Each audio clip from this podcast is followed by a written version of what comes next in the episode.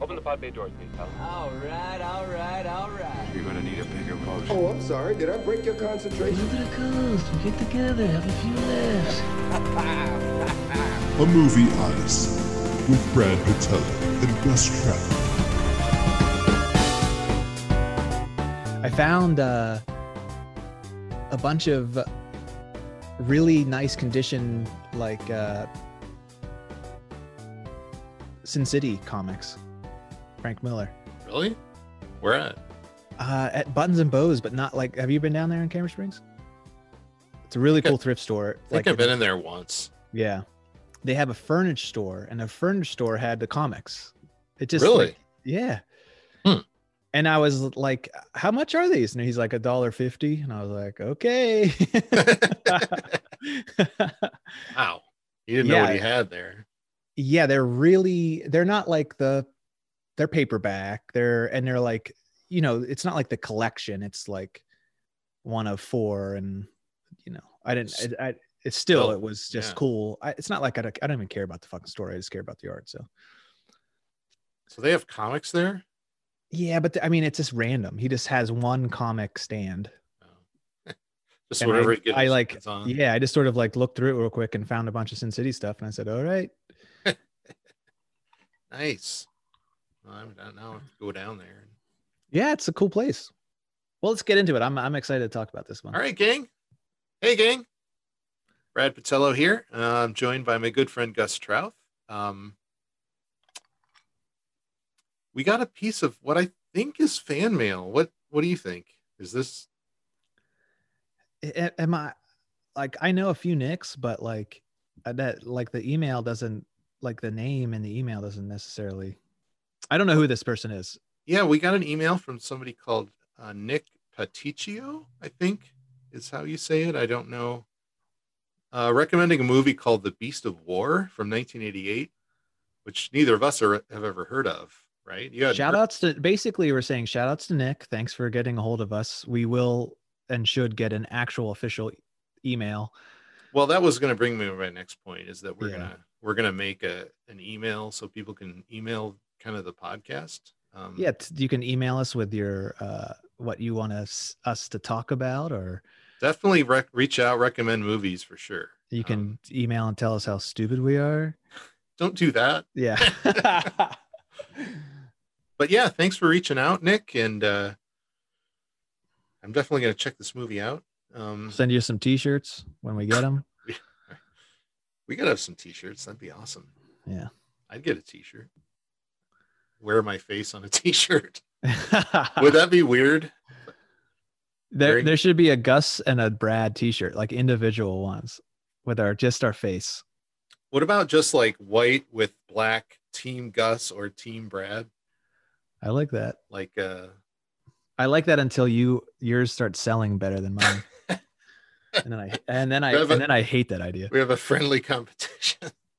the other thing to note is that uh, we well, we're currently about a two weeks behind on the edit, so um which I don't know, we might turn around quicker once we start watching newer movies, but uh I don't know. The the the turnaround is very comfortable for me because I can just sort of lackadaisically edit, you know, not have to like if we do like a new movie that's in the theater, I'll try to get it out quicker, like turn it around in a week or something. But well, anyway, today uh, we are looking at Sunshine from 2007, directed by Danny Boyle. We don't usually bring up writers, but I think we should bring up Alex uh, Garland. Yeah, I was just reading an article. Well, go ahead and talk about that because Well, th- so this is uh, Alex and Danny's third team up. Um, that w- so the first is the beach, which I believe is Alex wrote that book. Alex Garland wrote the beach, and he probably helped to adapt the screenplay. And then he wrote um, 28 Days Later, Mhm. which is a great low budget zombie infection movie. Um, but always he it's such a, such a polished look. Danny is really good at like making the best of making a unique thing, a unique look for each of his movies, and and feel that's sort of fresh and new and Yeah, I was noticing that in this movie has a very very unique visual style that would be copied a lot. It seems like in the 2010s. yes this is sort of like a yeah it's a um like a landmark film. Yes, in terms of how it's visually told, like a lot and of e- even part of the score is reused all the time in trailers and stuff. I love the score. the score is so good. It, it has that kind of i think we've talked about this before in other movies but it sort of almost never stops. And and it, it- it has great where it, at the end of a scene leading into the next scene it'll start you know building up in the previous scene before it goes and it's just fantastic yeah Yeah, that kind of goes along with how the film is put together, I guess, or edited, where you're cutting back and forth between different bits of action and different storylines. Um, I noticed it a lot in Act Three, where you're, you know, you have, you know, three kind of stories that are taking place on different parts of the ship. For the most part, it does have a really good sense of location, like the uh, geography. You like know where you're at, and they, Yeah. it's, it's really good at establishing all, all of these locations early on, like the the coolant, um, like I don't know what was it, like the motherboards or whatever. And the, you know, the oxygen farm. Man, Chris Evans really gets the shit fucking kicked out of him in this movie, huh? Chris Evans is he's the the character that's the most grounded though. He's, He's, like the all star yeah, he's the only he's the one with the most sense about him. Well, I just remember thinking this is the first movie where I was like, "Oh shit, Chris Evans, you're fucking awesome," because he was in like another teen movie or something, and yeah, That's he, right. was, he was in the Fantastic Four movies, which I never even watched. They looked horrible, so I just kind of wrote him off as that guy that I don't like. But man, is he good! And I think he really nails it in this movie for sure. I was trying to think of the timeline there of his career. So the, this was kind of his kind of a mean, I- dramatic breakthrough for him as an actor, right? Yeah, I could be wrong, but I'm pretty sure this, I, at least for me, this is the first movie where I was like, I I took note. Um, well, how about we get into the plot of this son of a bitch? Yes. So we come into a, a mission to restart the sun. We're 16 months into uh, Mission two. second attempt. The sun is dying. It's 2057. And the sun has dimmed to the point where Earth is basically frozen and can't support life anymore. So the human race has collected all of its explosive material that they could mine, put it into a bomb, and they're pushing it to the sun to try to to try to restart it. Now, the science um so the science advisor uh, was a guy called Brian Cox, no relation to the guy from X Men Two. Oh Uh, yeah, I know that guy. He's like a He's a cool guy. particle physicist at CERN. He was the science advisor on this film, and I'm trying to get a sense of a couple of the interviews I've read with him. Kind of got give me the impression that he he did it to kind of annoy other scientists. like the the conceit.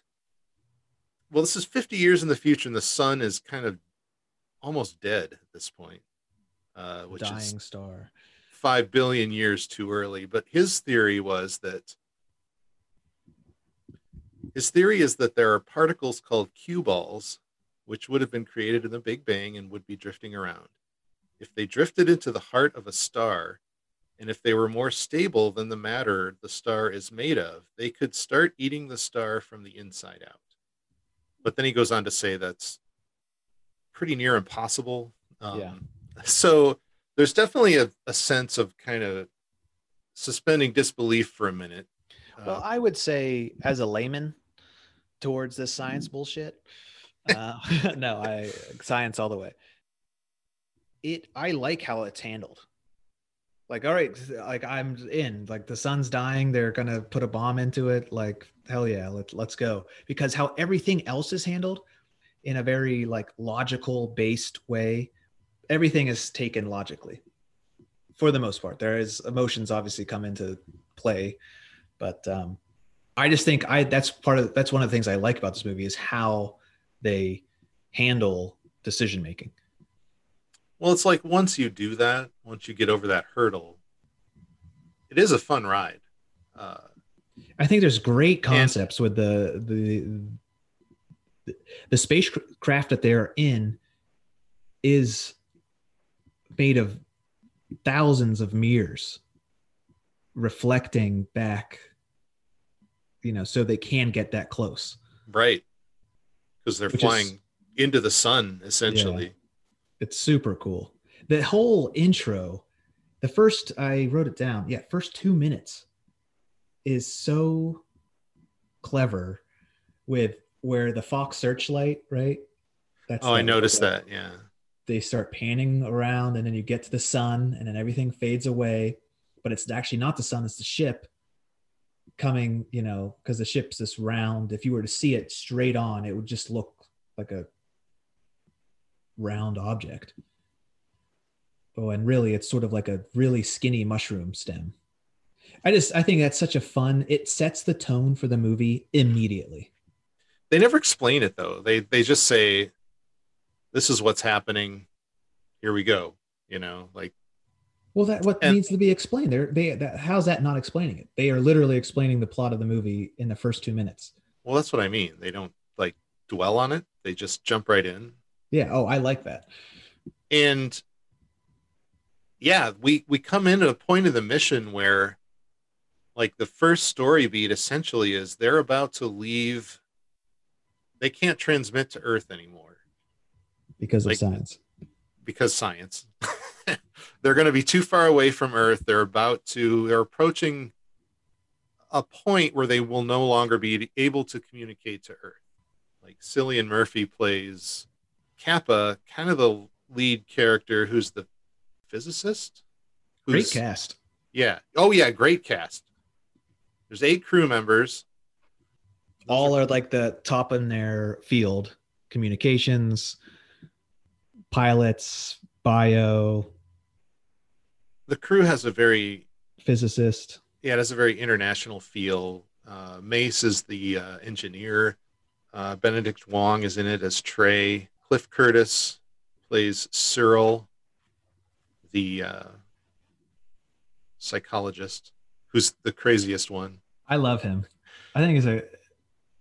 Well, I I, I kind of want to talk about him a little bit because he he's one of the first characters we see because he's in the observation deck. Yeah, that's And- kind of the intro to the ship. Really, that's isn't that Yeah. kind of just the first thing we see inside yeah, the ship? it sets up Icarus like the the mother AI system, which is really cool. How they how that plays off, Yeah, so the ship's like called how they talk to her. Yeah, the ship's called Icarus, which obviously you get that reference. It's good. Well, the the ship is like a uh, yeah. You said it looks like a giant mushroom. They got the the big bombs like they're pushing it. So there's a big sort of half dome thing made it's out of cut- mirrors. covered with reflectors to reflect the sun, and then the a huge bomb the size of Manhattan, and then the ship itself that's pushing it is a series of kind of pods, I guess, that extend, and it is really cool looking. So Yeah, the the uh from my understanding, they they had a really low budget for this movie, especially Yeah. when it came to the CG. And the CG is fucking it stands up. It's incredible. Well, I I didn't even really notice it. You know, I mean Exactly. the the ship. but just the sun and I mean a ton of this stuff is relying on these insane sweeping camera moves that are moving like you know, it might be a 2 second shot and it's moving like hundreds of feet, miles across the across space. Yeah, it was. It's not. um visually it looks great for you know for 2007 CG. Yeah. You know, you don't even know it's there. You don't. Um, You're not questioning it. it's not distracting. It doesn't like show itself ever. Right. And like we were talking about, it's shot in a way that people are still, it's so cool. They're still stealing from what this movie, a lot of movies look like this. Yeah, I feel like, uh, I feel like J.J. Abrams watched this and was like, "I want to do that," and then he made Star Trek. Like, Oh, totally. Yeah. That like kinetic energy of the, the filmmaking. Yeah, and just sort of the double exposed shots, like in Act Three when we we are, they're fighting with Pinbacker. There's like anytime he's on the screen, it's like this double exposure and this uh, weird focus thing going on, and Yeah. almost like his presence is disrupting the camera. Or yeah it's a cool it's a really cool concept um it's They're so basically the to the coolest way you could have handled her him well, we never get a good look at him. I mean, exactly which gives it like a mysterious sort of uh you know you know you know you don't fully it leaves it up to the the imagination to fill in the gaps So in the third act, well, all right. well like we, weren't can't yeah we, right. we Yeah, okay. So talking about the, so let's the basically the first hurdle it starts off like the filmmaking gets more as they get closer to the sun. The filmmaking gets more kinetic, and there's more there's more lens flares. There's more like trick photography, and there's you know just more energy to the more whole panic yeah Yeah. almost this well movie is basically one giant panic attack there's like a countdown clock, you know, that's established pretty early on. Yeah, I mean, the filmmaking reflects just sort of the character's state of mind and the state of mind of the story. there's a lot of nice um, visual symmetry going on with the iris and the pupil hmm compared to like that visual how that looks and how the sun looks there's a lot of very close-ups of the eye right and the whole concept that like we're all stardust we're all made of the same thing so that the star and us are one. Oh, look at you getting deep. Oh shit the We're all- student has become the master We're all just dust in the wind, man. So yeah, we Um, get we meet the crew. Um, I wrote down yellow. That first scene is drenched entirely in yellow.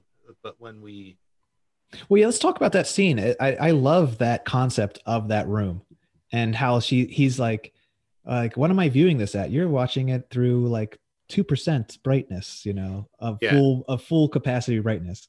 And he's like, Oh, I'll turn it up to four. And he's like, she's the computer's like, that would blind you immediately. And well, what's the closest I can get to? I like again just the how they're thinking and th- that's that whole scene is the setup to why Icarus One lost. They get like blinded by the light, is you know simply wrapped up like a douche.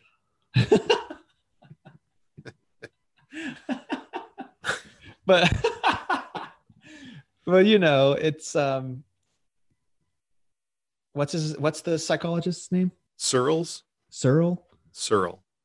Yeah, Yeah, there's like an he's- he's observation deck. basically coming out of that um, observation deck, being like, guys, you have to check this out. Like, turning the light up really high, it's like a meditative uh, experience. We gets he- more and more burned as the Right? Yeah, he starts getting like horrible sunburn. as the film goes goes on. He just starts getting blisters all over his face. And but uh, this this is maybe I've seen this movie a, a lot of times.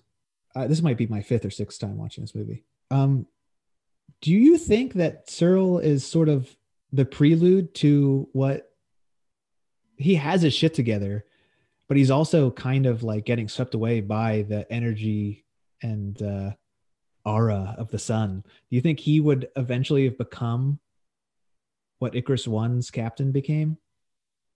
yeah, I think that's what we're led to believe, right? Like something about the radiation from the sun makes people crazy, and that's why the first mission failed. It's just yeah, they got like obsessed. yeah, and they committed some kind of ritual suicide where they just all went into the observation deck and turned the sun on and burned to death, except for Pinbacker, who Well, I like that you don't necessarily. He is. Again, we're skipping ahead, but he is a. He is a character that is mysterious. Because what, like, so he's sticking around to make sure, like, he's like, he knows that Earth had, you know, Icarus 2 in the in the back pocket and he's sticking around just long enough surviving to stop to to thwart their all attempts and for us all to die yeah, it's pretty all pretty while pretty dark. going into the observation room and getting complete like because he's like head to toe burnt Oh yeah, his skin's peeling off. and- but god damn it brad we're skipping so far ahead there is like kind of I wanted to mention. uh, I don't know because how I could- it, it's a right it's a hard left turn when you get to that point that's like the Act Three reveal. Right. Well, that's Is that- that's that's ma- like most critics. That's their biggest complaint about this movie, is But- that it, it falls into being just turns into a slasher. I I read that criticism a lot. Yeah, Act Three does play. Well, one of the you in Act Three you follow like three different plots, and one of them does play like a horror film, where Rose Byrne's character is being stalked. Well, they all are. I mean, Yeah, but that there's the two of them kind of have this cat Capa gets stuck into scene. the in the in the like escape hatch, Yeah, and Mace is like trying to trying repair trying to the- fix the coolant and um but there is like from the very beginning there is a sense of fatalism almost to where we the audience very early in the movie understand that these characters are not going to survive and the question just becomes will they will their mission succeed right and they Yeah. understand that very early too. So once you are, I guess, relieved of that emotional burden of like caring for the character's safety, I think watching it is a different experience, you know, because it becomes sort of like Mace's character. You have to strip the emotion away and just what is the most logical thing to do, you know, what because it's not about them; it's about the human race. It's like there's something so much bigger than them. if they don't succeed, the human race will die. There is no more material left on Earth to make another bomb. So this is it. This they are. The it's co- it's corny to say, but they're humanity's last hope. Yeah, I I just think that it sticks. I mean, th- this movie sticks the landing. I say that all the time, but like it, this isn't an easy thing to pull off. Like, okay, you're handed this movie. This, you know,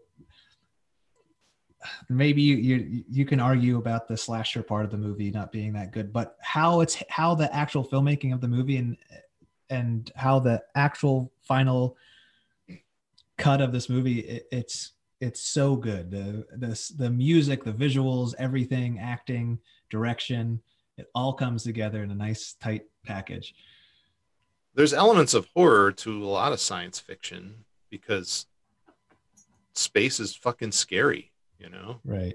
Like anything can happen. It's there's so many variables so many unknowns. Like when they're trying to run the simulation and the computer just shuts down and says we don't know what's going to happen. Yeah i there's like too many variables. It's, we can't predict at this point forward. I wrote down 18 minutes in. Oh okay chill pacing. All right this is these are my notes for act one. Yeah. we're going chronologically. We're trying to go chronologically First seeing yellow. We meet the crew. Everything becomes very blue. So whenever we're in the observation deck, everything's very yellow. Whenever we're in the ship that's behind the the, the stem of the mushroom, everything looks very blue. There's a lot the colors, lots of yellow, blue, and green. Those are the three primary colors used throughout the film, and pretty much nothing else. 18 minutes in, distress call from Icarus One. So that's kind of the first plot point of the film. They get close to Mercury, and suddenly they start picking up a distress call from the first ship. Right. So basically they they hear this signal, they find they figure out that it's Icarus 1 and then they debate over what's the best idea and they decide like basically well more two bombs are better than one That's the ultimate decision. Um, because like you said in that simulation that Cap was running, you don't know if the bomb's gonna That's true. Capa's not really sure it's to work. He's the guy who, um, Cillian Murphy's character Capa is like the person who built the bomb, and now he's to deploy it because he knows the most about it, and he's not sure. Even he's not sure it's to work. Everything's theoretical. yeah Uh, Mace, Chris Evans's character, Mace argues against it. They should go forward and not not vary the plan. Of course, he ends up being right. yeah. Um, and on this, when they but Capa has to make the decision. They put the they put the decision on Capa because he's the main scientist, right, and he says, "Well, we should go grab the other bomb." So they they change course. but to change course is a very important plot point here. Yeah, that's where everything starts going The- wrong. But in order to change the course, the um, navigator guy, who's great, uh, I just he's in like he's been in a, a, a lot of stuff, but he Benedict Wong. yeah Benedict Wong he he's in uh, Avengers Yes, and he is. Doctor Strange. I was going to note a lot of actors that ended up being in superhero movies. After Well, yeah, they're they're all great actors. Uh, Michelle Yeoh, Michelle Yeoh's in it. Um, Rose Rose Byrne doing the best American accent she can muster. she's doing good. Yeah, there's a Um, couple. there's a couple moments where her I sh- shout out Michelle Yeoh for like Super Cop two. Jackie Chan, she drives a fucking. I'm pretty sure it's her, unless she has Yeah, a stunt no, it's double her. No, it's her. where she drives Oh, the maybe she has a motorcycle. Oh, I, yeah. Maybe she has a stunt. Because I knew that was a that was her. She was like the female Jackie Chan, right? Yeah, she did a lot of her own stunts in that movie. I think I don't know about that one, but Yeah. yeah, That's a- she, that's a- she's that's one of my kick ass. Yeah, she Yeah. did a lot of like she was like an action star. Oh yeah, and just her performance in Crouching Tiger, Hidden Dragon is phenomenal as well. Um. Anyways, so he has to basically manually put in the the locations, and then he forgets to reset the the reflecting mirrors, Yeah, which then causes a chain reaction. So once they get at a certain angle, the whole the ship starts freaking out, and Yeah. um, they have to then manually get in spacesuits and go out and fix each of the broken uh, shields that won't go like go back down. Which that's the first big like that part is terrifying. yeah There's a lot of very there's a lot of terrifying moments in this. They have to go around to the other side of the the bomb basically, and because they there is a it. nice sense too that throughout the entire movie like you get the feeling even though they might not be straight up showing it i do i like how like stoic uh kaneda is like well the, you know we're not burned up yet everything's okay like like keep your you know keep your head on your shoulders let's now what? Now do we now what do we do? You know what i mean? He dies in this scene. he, well he but he he fixes the- heroic yeah, yeah he, he fixes the last do yeah. fixes the last reflector just as uh Capa gets around the corner. That there, God, there's that. Sh- there's a shot that is pushing in on Kaneda, and all of the the sun is hitting all the reflectors, so it's like the, lighting up, and it's oh yeah. getting closer and closer, closer to Kaneda. yeah. That's a great It's- shot They just have this this cool kind of like camera jiggle they do a lot, but that uh, that's what J.J. Abrams. yeah. most oh yeah. and the and the lens flares. Yeah. It, it makes sense to have lens flares in this film by the way because you're flying into the sun. Yeah. Yeah. uh, in uh, Um, in star trek 2009 probably went just- a little eh, overboard with that and how how well does the music reflect the um, i wrote down the tension? Yeah, I wrote down spacewalk repair scene, great tense music, lots of close ups inside the ship, very claustrophobic. and inside their helmets. And I love the spacesuits. Yeah.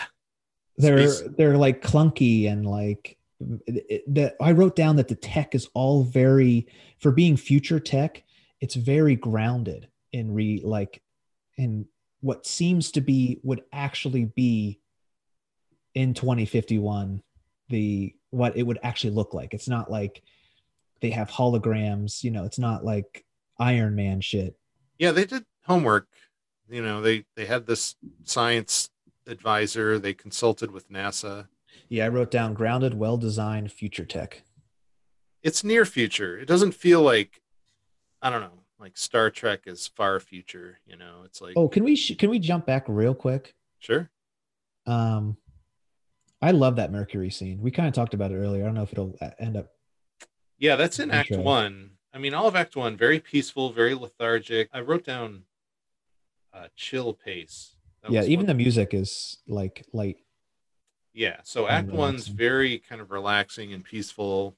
but there uh, Mercury's is is about to pass in front of them, and I don't know if it's Kaneda or somebody calls them like everybody to the observation viewing deck or whatever, and it is it's just this beautifully shot moment Mm, with that little black ball passing in front of them. yeah, and they're great. all like you know they're all space nerds so they think it's the coolest thing ever and, It looks uh, cool though. You're watching it on in a movie. Oh, it you're like, looks oh, that's, that's awesome really cool. yeah Like like it's at so eclipse. sim- it's so simple but it's so fucking cool again it's that shaky cam and it's like the the, the shot composition and it's just beautiful yeah love that scene Yeah.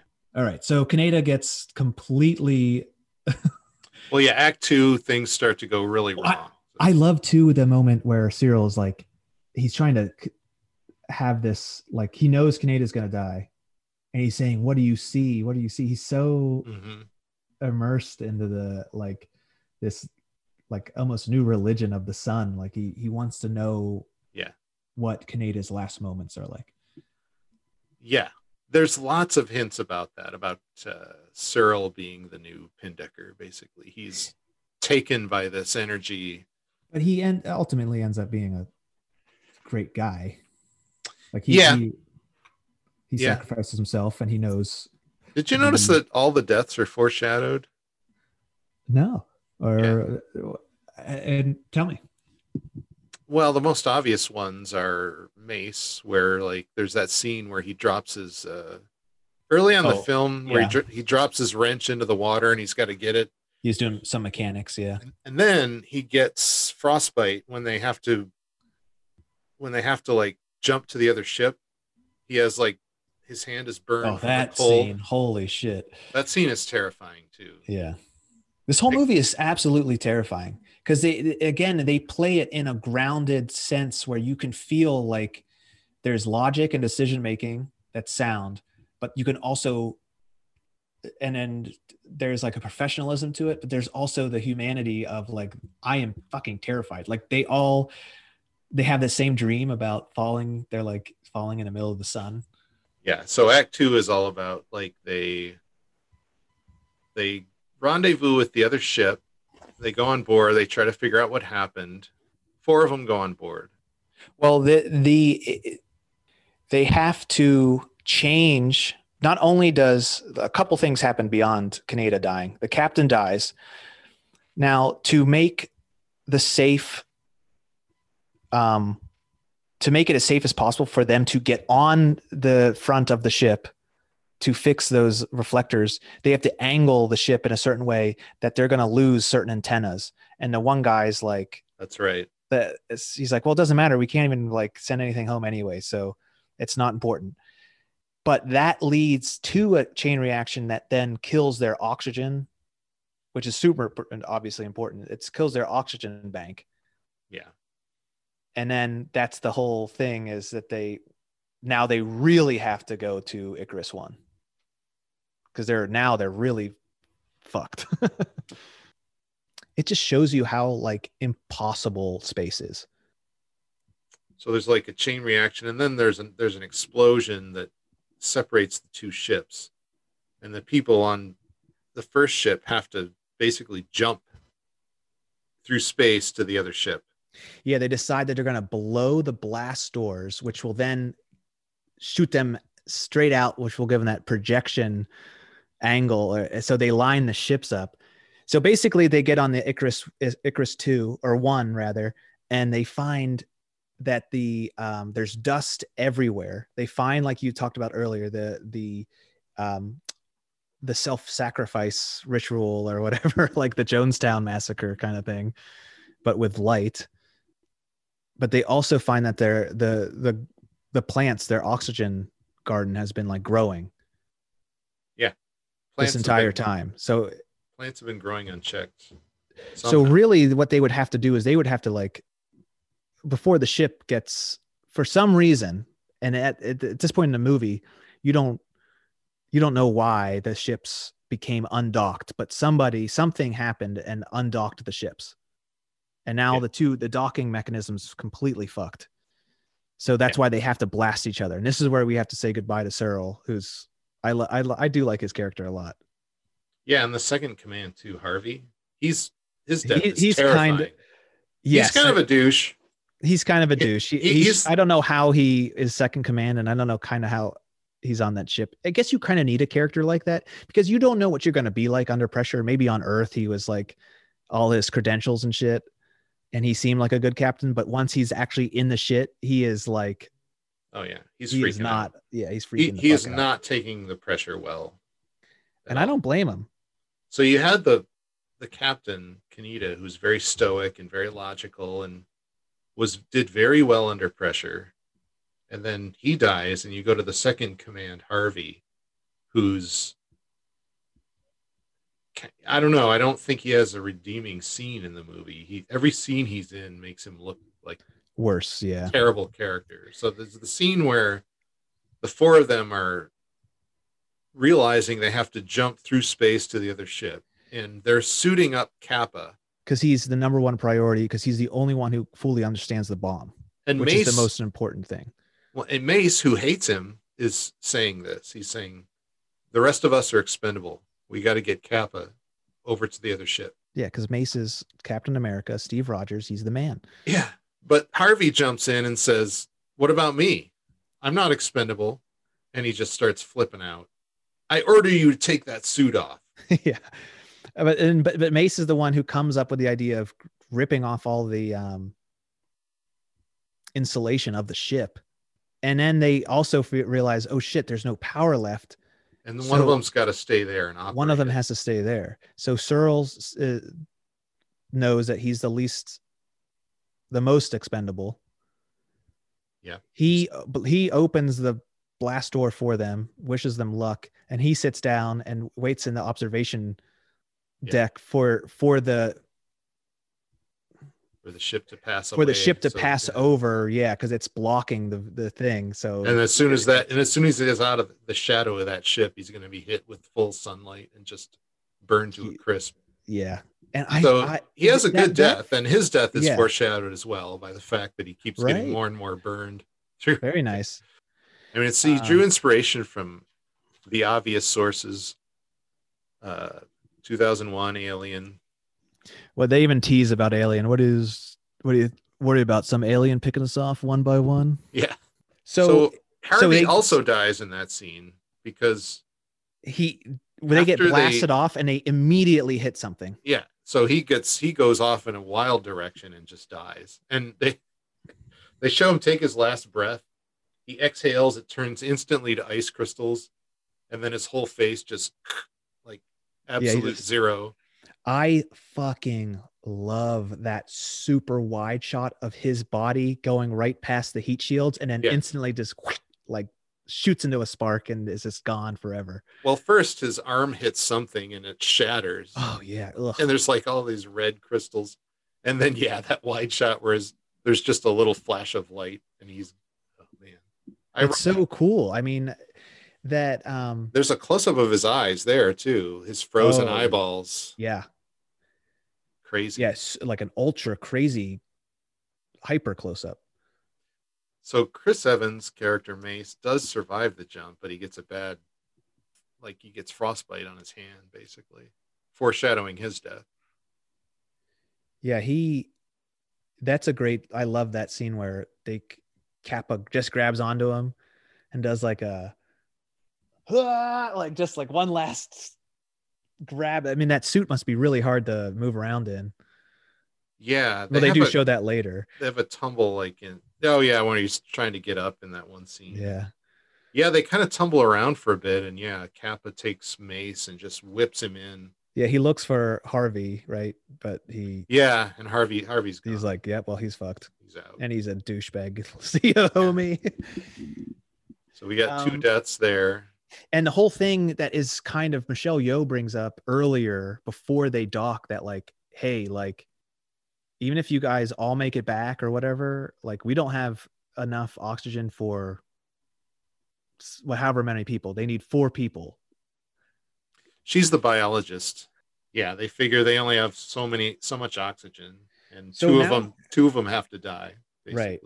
And now we're getting really close to the reveal of the the big twist of the movie. That's kind of the third act. That introduces the third act. So when they because get they back, get back on the ship, the um, uh, Wong is completely um Oh, yeah. sedated. so Benedict Wong blames himself for everything, and he he gets put on suicide risk, and they they just keep him sedated the, the entire time. Yeah, where they say sleep for twenty three hours and can Yeah. barely move or do anything. He So does he- manage to kill himself, though. Well, that is a that is a little bit of foreshadowing in that scene because um they just they take a vote on what they they they have to kill him. He needs to be Wong needs to be gone for them to have enough oxygen. Right.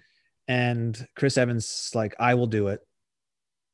And Captain America is gonna go down there and he's gonna slit some wrists. Um, when he gets there, he he there's a scene though before he he decides he's gonna he gets one of the scalpels, the future scalpels, Right. and when he opens the drawer, there's two missing. Right. One, Trey. His character's name is Trey. Yeah, Trey. Trey has taken one and he's already offed himself in the holodeck. And And the other one, yeah, presumably Pinbacker had. yeah, But I was that again, that whole every time you see him, it's hard to kind of take in what's happening. You you get a sense of disorientation.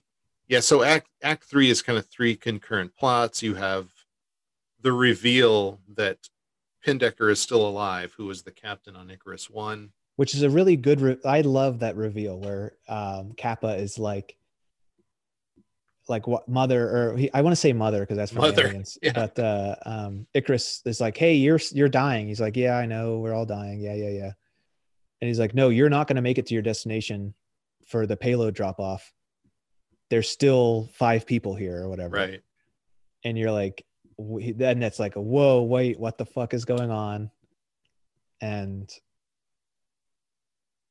well What where where is this fifth person oh they're in the observation room and he's like doing push-ups Yeah. He It's a his very- first stop is to stop in the observation deck where he yeah he gets some he gets a little sun sun tanning in Would, I like would the. AI have told them though earlier. I know it's a cool dramatic reveal, but wouldn't the I- AI be like, "Hey, there's another human in here that's not one of you"?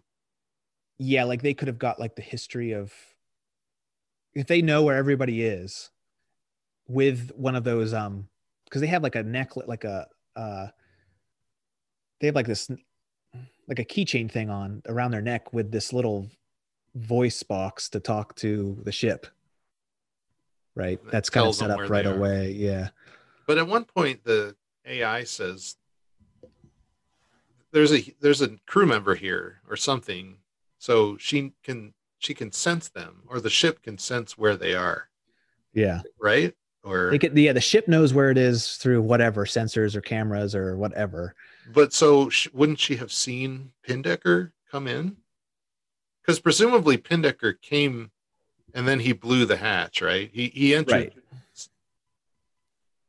because they like, I mean, like the AI didn't- logically Say anything though. Chris Evan, right? Yes, Maybe And she I- just thought it was one of them. I don't know. I am sure there's some sciency explanation, but I, I I guess that doesn't really bother me too much because I think that reveal is so cool.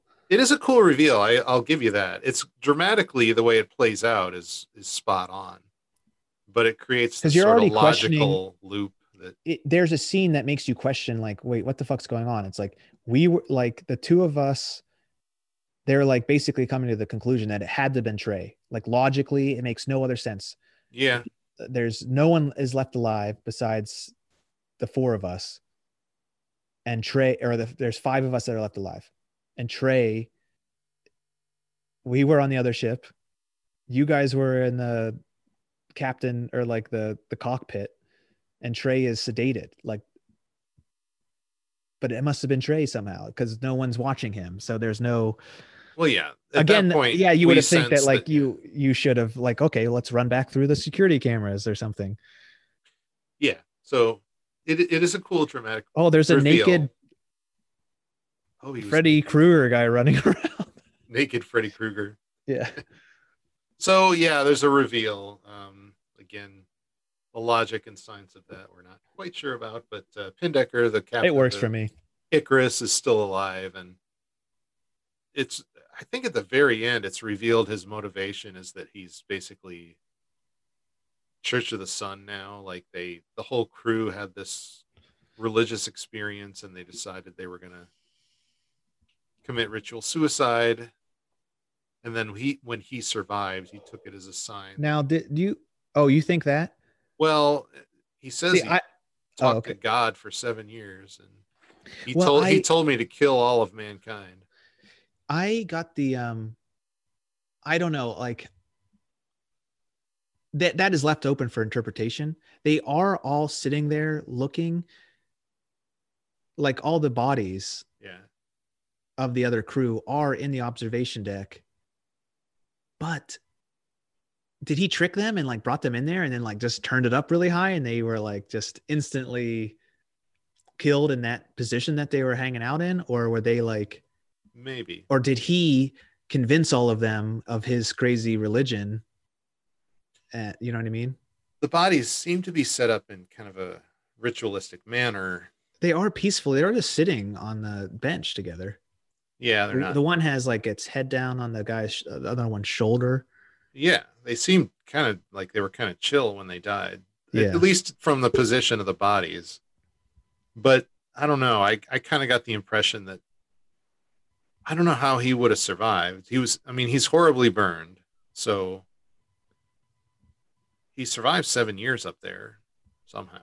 Like is he just horribly burned? F- well you you do see him in a video clip where he still has hair but you can tell he's he's pretty burned up. Well obviously just being there for seven years like i don't know. I mean his ship has not been working for seven years but he's been still living there and somehow protected? Well the power is off but the oxygen works. They just don't have Yeah. like so he's just been eating like carrots and doing push-ups. That's why he's so ripped. So well anyway i do sets I- up a dramatic there's yeah. And they three. do like we've kind of been bringing up though they, they do this really cool effect with him for the villain the villain effect. Yeah every time he's on camera the like he's emitting some kind of radiation and it's interfering with the camera. Like that i think is the effect we're supposed to get right? That's yeah he- I, th- he's so irradiated that he's messing with the equipment. Is that what you got or is that just a style of like we're going to shoot the villain this way? I do I I think that you are correct in like coming at it from a like a logic sense where like you know to explain that to but it is I think it is a stylish thing you know what I mean? Yeah. But I'm sure I'm if you if Danny to- Boyle were to break it down it'd probably be something around that you know? But yeah you it's this a really interesting stylistic choice to never get a good look at the villain. Like we see that he's horribly burned. Every time he's on camera it's like this weird double lens effect or I, I, I, don't- I mirror effect. know how they did it. It's cool. It's awesome though. And almost and like with- pointing the it- camera through a prism or something. Like I don't know, it had that effect of like you're a looking at it through glass or something. Yeah, and there's heightened sound effects throughout the whole movie. Like they might have the sound effect for like uh uh um somebody's like a blink. yeah. I love the sound design in this. The sound design is fantastic, but the sound design there's also corresponding sound design for the villain along with the visuals. Oh, when it's yeah, you, the shaky camera effect. Yeah, you hear like a like a high pitched humming, I guess, or Yeah, I can't. I yeah. like a like an electromagnetic field, maybe, Yeah. or that's I don't know. That's kind of the impression I got that they were trying to sell, like this idea. Yeah, I I I think it's cool. I I like it a lot. So we get the three. So that you know, we get him in the plot where so he kills Michelle Yeoh. Well, Michelle Yeoh goes into the uh goes in and finds one plant still alive, and she's like kind of cradling it, but then Pinbacker comes in and kills her. The Uh, old and, and then in the spine.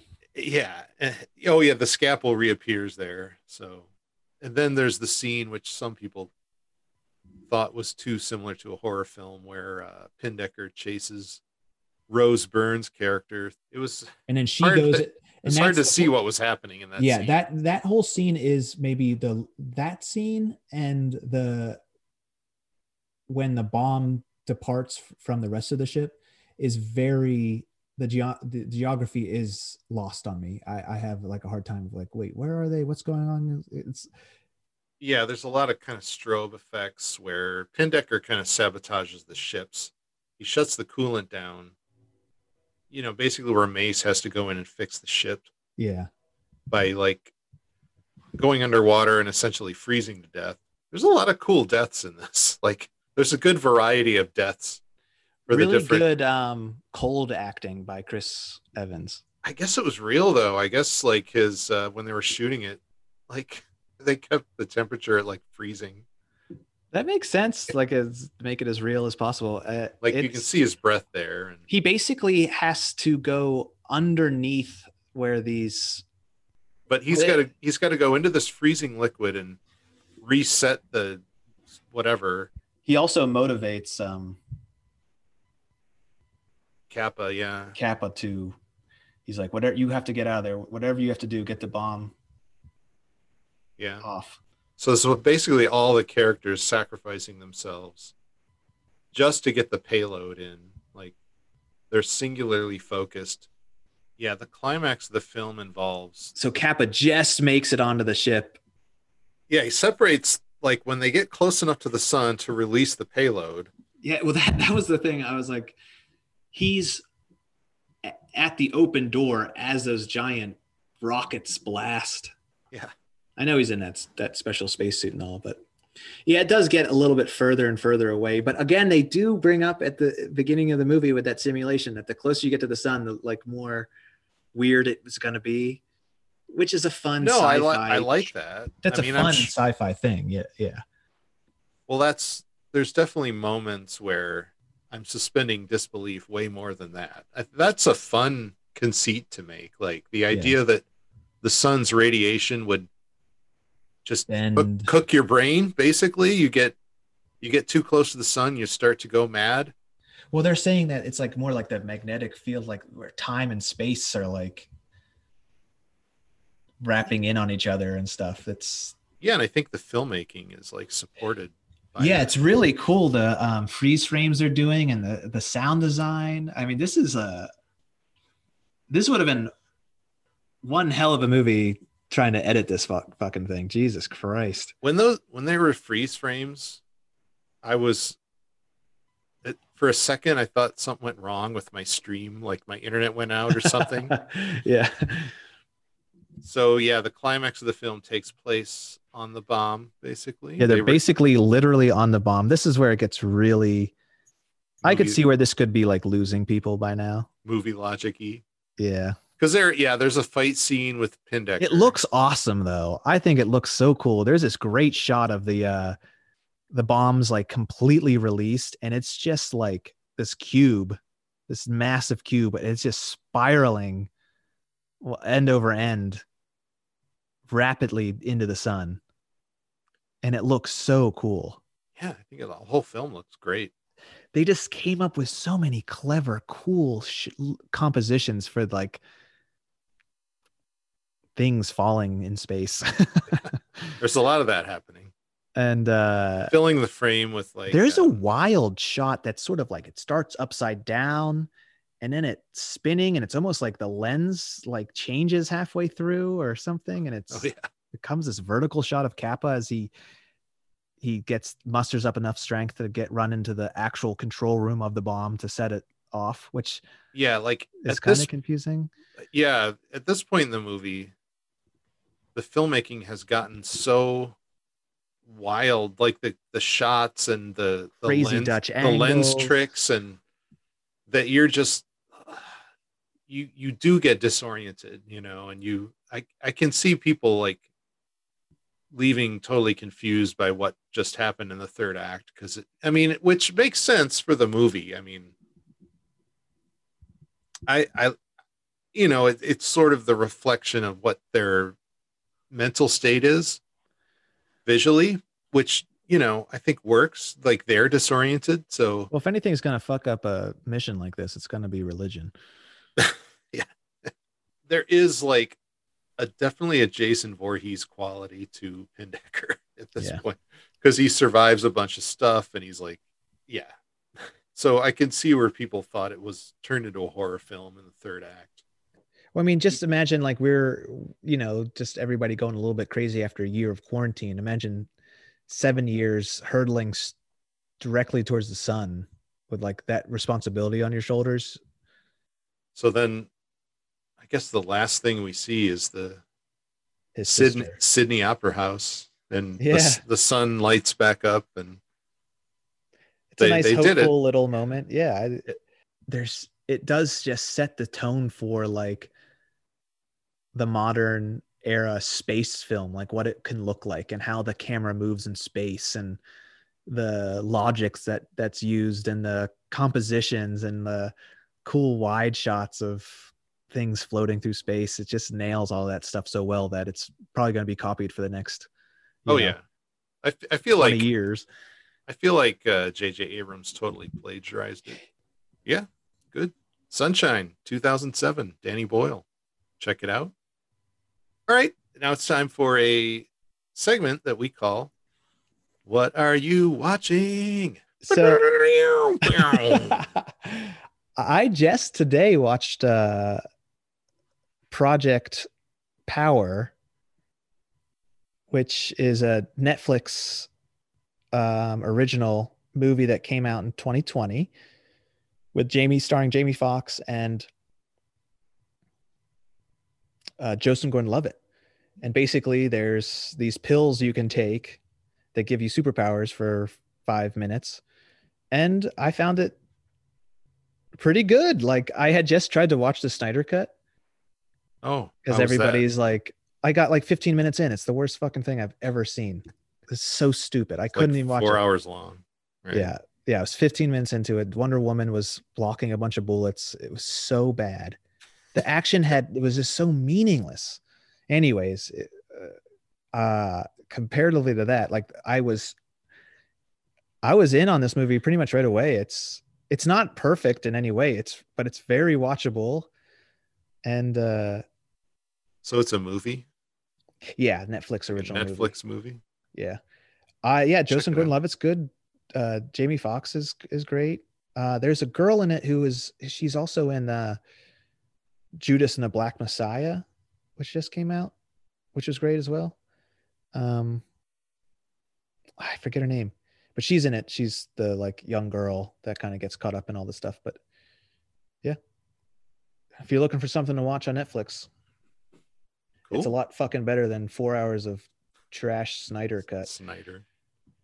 I watched also something on Netflix, uh, a documentary, The Last Blockbuster. Oh, I saw that. What? Yeah. What? It had was it? I liked it. It had a lot of heart. Um, I guess there's one left, and that's they're all gone except for the one in Bend, Oregon. And you like, you follow the kind of the family. It's kind of a family-run business thing, and they it's kind of like a tourist destination now. Like it, when it made news as being the last one open, um, I guess Stephen Colbert sent them a bunch of like movie memorabilia. So they have yeah. like they have a bunch of props and costumes in like glass and uh, people go there and get selfies and there's some really corny eh, jokes like the you know how the editors will throw in jokes? Dad jokes? Like as Yeah. edit jokes? Like somebody's corny dad is editing this thing? I don't know um and there's a couple of really awful music cues that i just like rolled my eyes so hard at yeah. but it, it's overall it's good there's cool people being interviewed paul scheer is interviewed and um kevin do like smith Paul Scheer. yeah i remember when there was one in edinburgh remember like up by walmart yeah. there? Oh, is that by Walmart? Oh yeah. Oh, There's Lucas worked at it. Yeah. That's like a rite of passage, right? To work at a video store. Well, not anymore. I don't know what the kids are going to do now. Just work at Walmart, I guess. No. Well, all right. Um, catch us on uh, Instagram. My name's Brad Patello at Brad Patello. Gus, Mr. Trouth, Yep. No periods. Just M R T R O U T H. Mr. Trouth. Well, we'll see you next week. Thanks. Yeah. Uh, another high energy episode. See you guys.